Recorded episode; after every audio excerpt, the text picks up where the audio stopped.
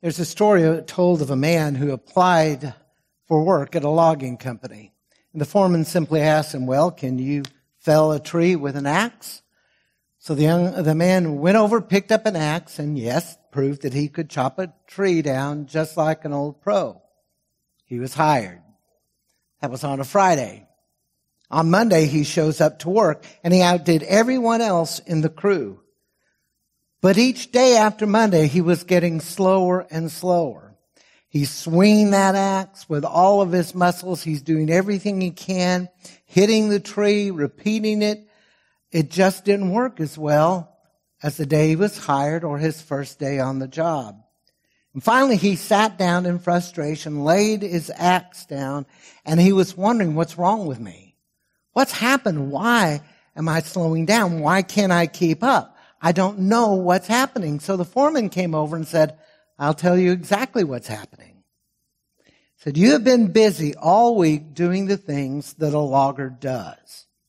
So focused on chopping the trees, you have forgotten the very basics of what we do. You lost the big picture because you have forgotten to sharpen your axe. And every day it gets duller and duller to where now it doesn't work at all. Here is a picture of a man who is doing what he wanted to do for his living, doing what he could do, but he lost sight of a big picture. Folks, it doesn't take long to dull a tree, uh, an axe cutting trees over and over again every day. He lost sight. And even in the things of the Spirit, it's very easy for us to lose sight of what's really important. We, we walk away from a worship service and we deem how wonderful and how meaningful it was, judging it by how well the songs went. Did we actually sing songs we knew? Did we sing the type of songs we like? We, we talk about how good it was because the preacher wasn't so long-winded this week and we got out early. We talk about stories he may have told. There are a hundred different ways that people judge whether or not a worship service is really meaningful. And sometimes those hundred of ways don't deal with what's most important. Have we honored God today? Having been in this place, are we drawn closer to His side and His will? Those are the questions, the big pictures we should be asking. Now, I'll admit to you, through the formative years of my life as a Christian, I lost sight a lot of big things. In fact, I shared with you, I came to faith at the age of eight. And then for the next seven years, uh, my family moved every year. And along that process, we didn't get seriously involved in church. And it, it and yeah, we, we said blessings for meals. Uh, occasionally I would think about God. Occasionally I would go to church with friends, but I lost sight of the big picture.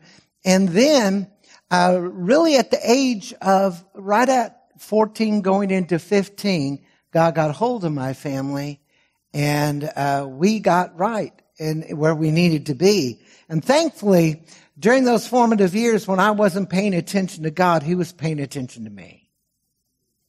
And He was moving in my life in ways I couldn't imagine. And so He began speaking to my heart and bringing me to the place where I wanted to know who I was in God and what He wanted for me. And today we're going to take a look at a well-known passage of scripture and Natalie has already read for you. It's Matthew 26 verses 26 through 30. And as you stand, uh, as we get ready to hear the word of the Lord, uh, I, I want you to, to listen carefully, yes.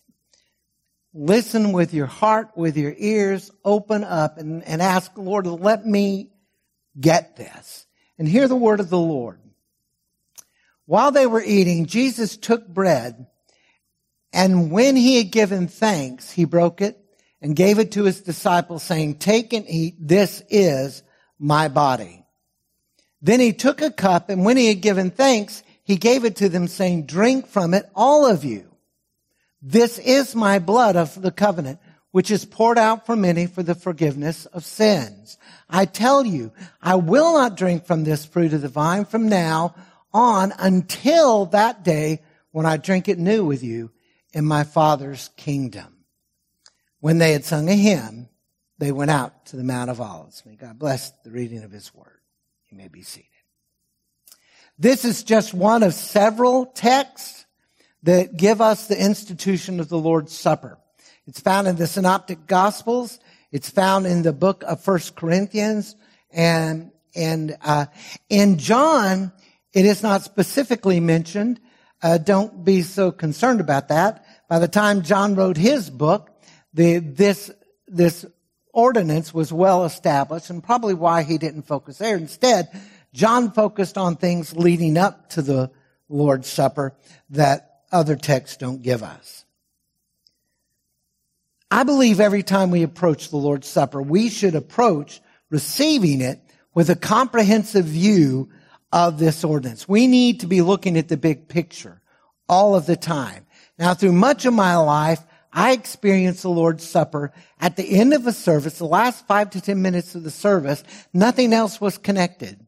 And years ago, a man by the name of Donald Potts, one of my professors, put it on my heart in my twenties that our attention needs to be on what the Lord's Supper is about throughout an entire service. We need to be looking at the big picture. You see, it's a shame no matter what we're doing in worship, no matter what we're covering, what passages of scripture, it's a shame if we come to an act of worship without full attention. That's one of the reasons I encourage that moment of silence at the beginning to help us focus. Now this act, this ordinance, an ordinance is a command of Christ. It is only, it is one of only two that he gave his church. The Lord's Supper and baptism. And this ordinance deserves our full attention, our desire to understand what it meant, what it means now, and forevermore within the body of Christ. But how do we get the big picture? How do we move from, well, it's Lord's Supper time again. Let's go ahead and get through. How do we do that? Well, today we're going to be looking at the Lord's Supper. And to help us understand the picture, we're going to be looking at it through some variables. And those variables all have to do with time. And these variables of time you're very familiar with. We're going to be looking at the supper in terms of its past, the present, and the future. Past, present, and future when we come to the Lord's table. Each one extremely important, each one shaping our understanding, each one helping us to make sure that this is not just a ritual we go through, but an act of worship. And we'll open up with the first variable. The Lord's Supper points to a past event. Now we know this. In fact, this is usually where we pay all of our attention. The Lord's Supper points to a past event. Now what I mean by that is that Jesus used the elements of the supper to point to his coming act of atonement. Did you hear his words? At the end of what was a Passover meal, he takes bread and he says, this bread is my body. He takes a cup and with the wine of Passover, he says, this cup is the blood, the price for forgiveness of sin. And he was letting his disciples know one more time that he was about to sacrifice himself. Now, this was not a new topic for him. They were once get, having an argument among themselves. They had no idea Jesus is listening in. And they're saying, well, which one of us is most important? And he looks at them and says, you don't understand what it means to be important in the kingdom at all. The son of man come not to be served, but to serve and give his life a ransom for many. On several occasions, he told them, I am going to die for you. And they never wanted to hear it. They didn't want that. That's not what they thought Messiah was coming to do. And so they just blocked their ears. You know the expression in one ear and out the other? They weren't allowing it to go in the first ear to begin with. They just were not listening. And one more time, he's telling him, I'm about to die for you. And the overwhelming sense on that first Lord's Supper is sorrow and pain and grief and shock. And they just don't want to understand. He was supposed to drive Rome out. He was supposed to set up the kingdom. And they didn't want to hear any of this talk about his death. It wasn't what they wanted. But it's a key element of the supper. It's what gives meaning to the elements themselves. The willingness of Jesus to give his body, the willingness of Jesus to shed his blood for specifically the forgiveness of sins was crucially important to the body of Christ. And every time we come to this table, we remember the sacrifice that Jesus made. Now, there are a lot of people who don't like it when we talk about blood. One of the accusations about uh, the Christian life on the behalf of those who really don't understand it, you've got a bloody religion. And I don't like this talk of sacrifice. It's not right. It's not fair. No man should have to pay the price for other people. And they reject it. There are those who say it's bloody. It's terrible. We don't want to cons- consider that. God would not kill his son. And they reject it. In a sermon on the atonement, Will Anderson kind of pointed at the hypocrisy of all of those who say we don't like this idea of someone dying. He said food demonstrates how everyone benefits from a form of atonement, whether they acknowledge it or not. Now hold on and, and listen carefully. Everything we eat, whether plant or animal, was once alive and my vegan friends need to pay attention. Everything we eat was once alive. It had to be plucked from the tree, pulled from the earth, or slaughtered in order to sustain you. And he said, every meal is a testament to the fact that others things must die for you to live. Now, most people, he said, who enjoy a juicy burger or steak never think about the animal who made the sacrifice. And it was not a willing sacrifice, I guarantee you. We don't think about the slaughterhouse. We put it out of our mind. We just want to enjoy the meal. So we reap the benefits of a sacrifice without considering the cost.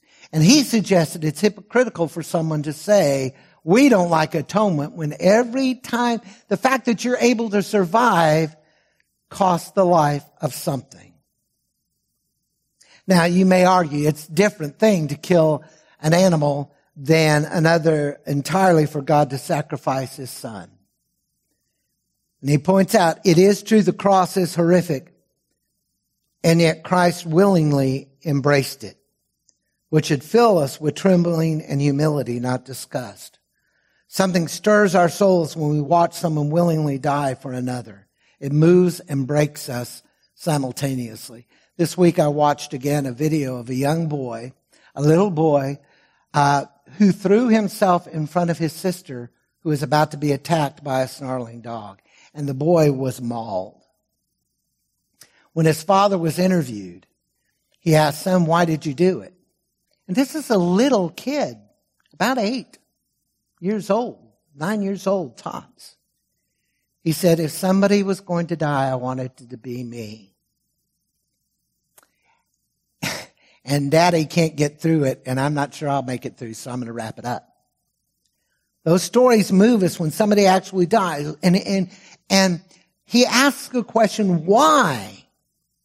Because our souls were formed by a creator who sacrificed himself for us. We may deny atonement with our heads, but our hearts can't be fooled.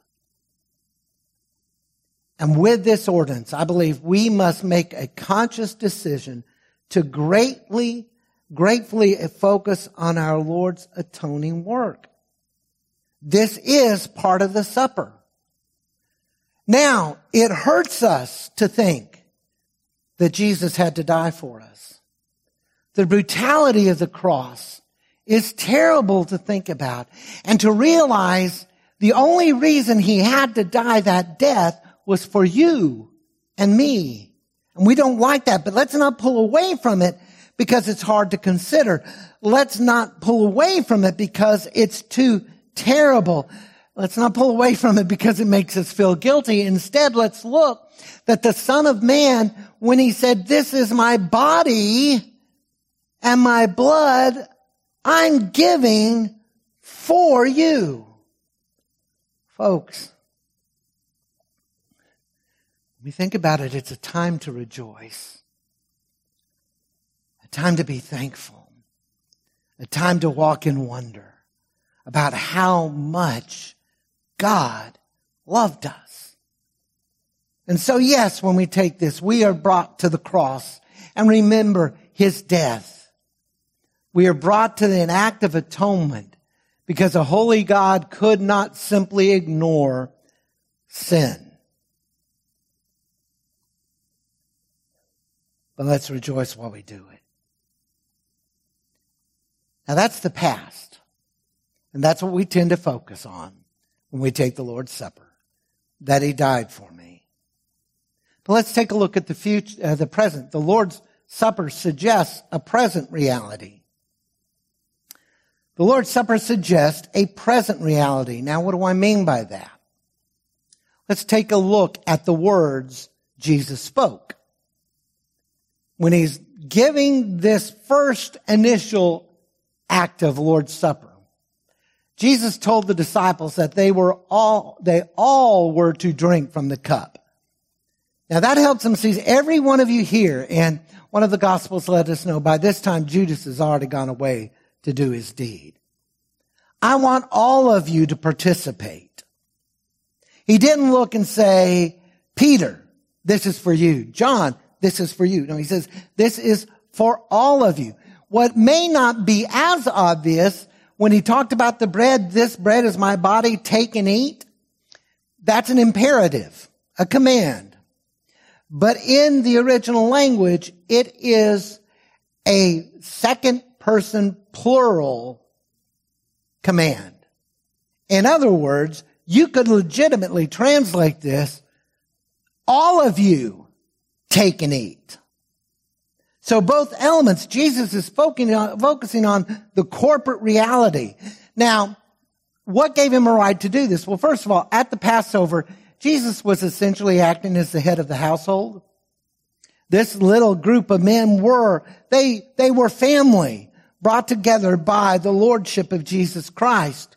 And the head of the household was the one who oversaw the Passover event. Now, this isn't just any father talking to his children and his wife. This is the King of Kings, Lord of Lords, veiled in flesh, yes, but he is God, very God. And as head of the household, he drew these elements of a meal that was thankful and grateful for God's deliverance of Israel way back in Egypt, and he changed the meaning for all time. With these words of institution, he is telling his followers this meal is now not talking about Exodus. I'm telling you about an, an act of deliverance that's about to happen that is the greatest deliverance ever offered.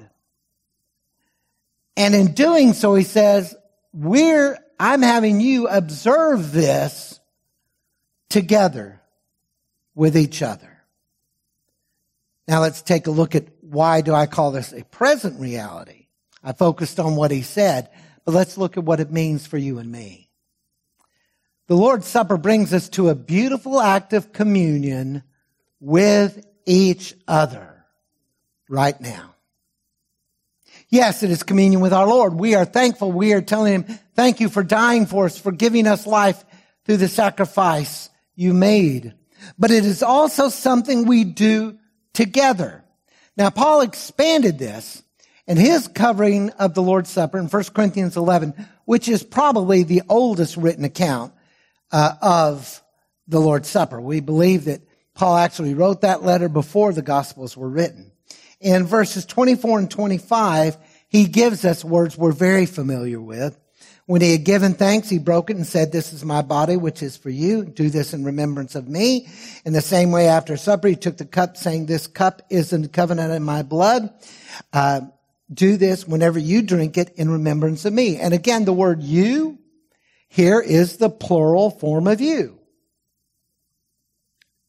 Forgive me just a moment, but if Jesus, in the Cotton Patch Gospel, if you ever get a chance to read it, it's a wonderful uh, look at what if Jesus came to America when he first shows up and it's in the South. In that case, Jesus would say, y'all drink, y'all eat.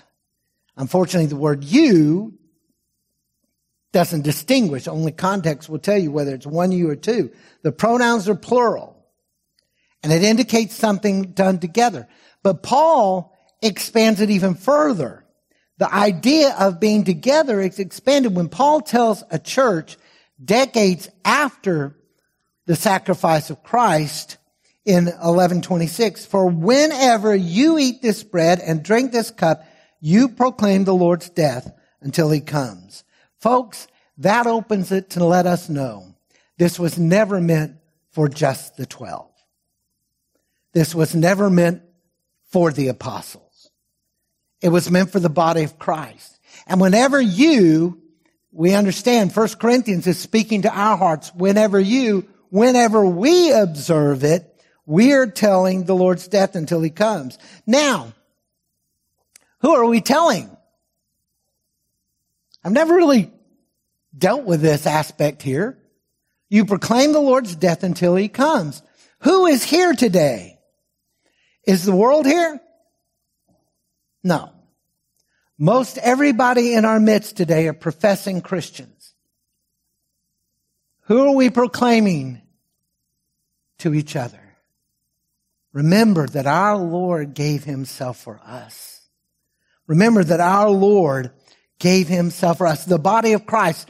When we take the Lord's Supper, we are taking it as a family.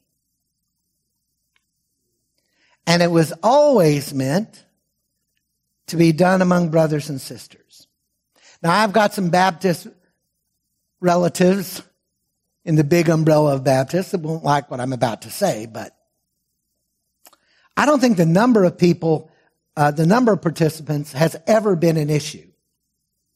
Whether this is being done in a mega church, 5,000 people about to take the Lord's Supper, or a little country church uh, that, that has been family and, and the families dine out so they may have 10, 5, 10 people gathered, or even, and this is where my brothers would dis- disagree with me, I'm going back to what Jesus said when he's talking about prayer. Whenever two or three of you are gathered, I'm in your midst.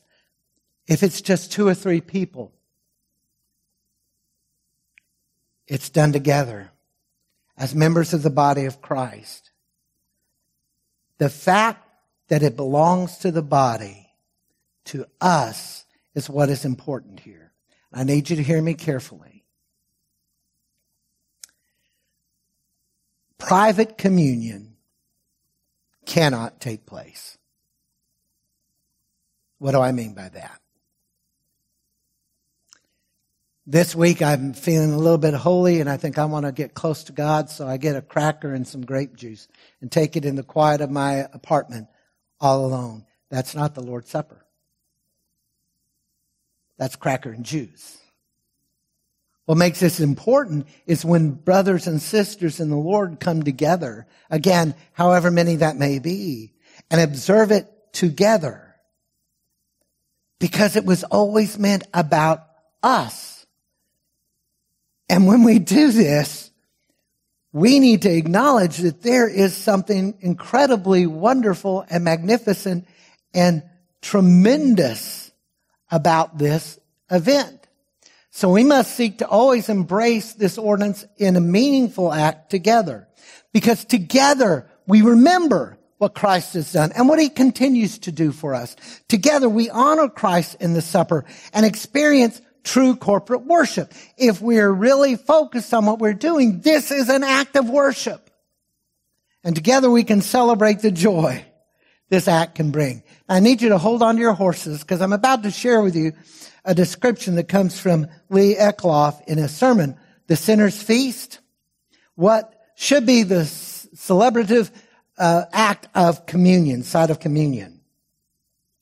And I warn you, it's going to sound a little strange to your ears. But I almost did a little jig in my study when I read it. This table is different. This table of the Lord isn't where sinners find Christ, but where sinners celebrate being found.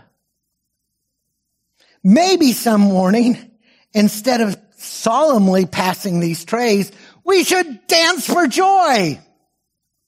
Maybe we should sing every born again song we know. Maybe we should tell our homecoming stories and laugh like people who should no longer fear death. Maybe we should ask if anyone wants seconds. But I really love this. Maybe we should hold our little cups high to toast lost sisters who have been found and dead brothers who are alive. That may seem extreme to you. I know a Baptist preacher shouldn't mention the word dance, but that, you know, the, the reality is this is an act of joy. When we come together, there is a somber side to this. When we realize our sin needed the cost of his life, but it is a time of joy and celebration. And that can be seen when we take and when we enjoy our Lord and when we sing songs of praise and when we remember what he's done and together we're, we're encouraging each other. There should always be an element of joy because our present reality is this belongs to the body of Christ and this is a family meal. And this particular family meal should not be filled with the drama that is so often seen in family get-togethers. This should be joy. And in case you're not, you're still not quite sure that I'm right on that note, I bring us to our final variable. The Lord's Supper offers a future hope. The Lord's Supper offers a future hope. Now I want you to keep in mind, again, the disciples are not hearing much of what he has to say. They're so overwhelmed with grief. They're still not quite getting it. It's going to take the resurrection and it's going to take Pentecost before the body of Christ truly embraces all the, the wonder of this meal. But in the midst of this meal, Jesus shared a brief promise of a future time of communion he would share with his followers. He was leaving. Yes, that much is true. He made it clear and there was much sorrow involved. But did you catch when I read the text? The grand word of hope. It's not much. Jesus says, I'm not going to be drinking this wine uh, anymore until. And that's where the hope came in. Until we drink it together in my Father's kingdom. They were going to have a time of celebration that was going to do away with sorrow forever. They weren't ready to hear it then, but as they remembered the story and they remembered the words, they said, now we know what he's talking about. There's going to be a time they would do their celebrating in the very kingdom of the Father in all of its glory and all of its wonder. They missed it then, but then it became part of their hope and understanding. But wait a minute. He said, we will share it again. We will share it. And when we take the bread and cup, we realize there is a time when we will be gathered to an even greater meal. As important as this meal is, this act is, there's something even greater coming. I don't often have you do this, But I'm going to want you to stand for the next reading of the text that I'm going to share with you. Simply because, well, one of the reasons, part of it gave birth to Handel's Messiah, and we stand when we look at Handel's Messiah. Uh, but I want you to stand because, folks, this is a standing passage of Scripture. This is a glory, hallelujah, amen passage of Scripture. And I want you to hear it carefully. We're going to be looking at Revelations 19, 6 through 9, and then Revelation 21, 9.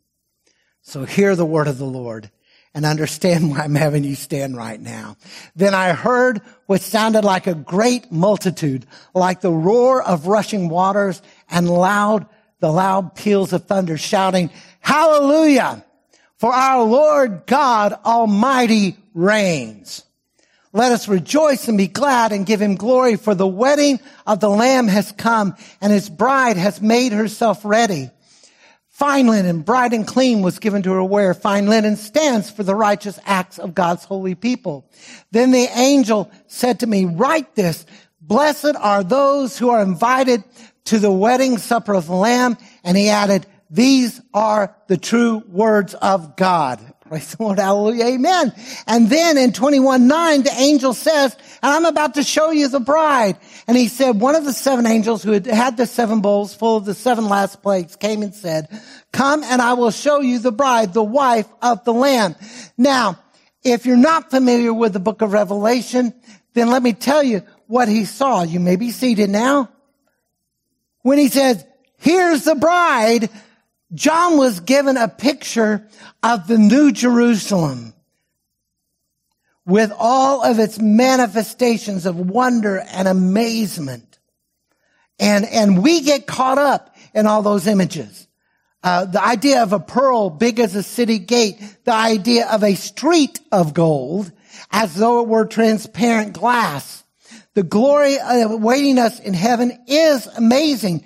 But the point that John was seeing, this new Jerusalem is comprised of all of the redeemed from all of the ages. So who's going to get invited to that last great celebration supper? Meal, all of us who name Christ as Lord and Savior. We are going to be gathered with everyone. Now, when I say this, this is not hyperbole. This is not exaggeration. I don't care if my mansion is a shotgun shanty.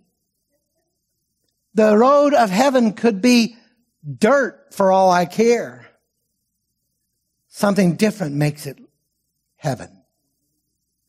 There was a, a story written called The Happiness of Heaven, a short story that talked about a kind-hearted king while making a, a, hunting trip into the forest, he found a blind orphan boy living in the forest on his own, barely able to survive. He took the boy home, adopted him as his own son. Uh, the king gave his blind son the finest education and training that could be bought, and the blind son loved this father dearly and was grateful for everything that he had given him. Well, the story goes on. A, a, doctor was actually able to perform a surgery that restored this man, young man's sight for the first time in his life. As an adult, he could see what had happened to him since those days in the forest.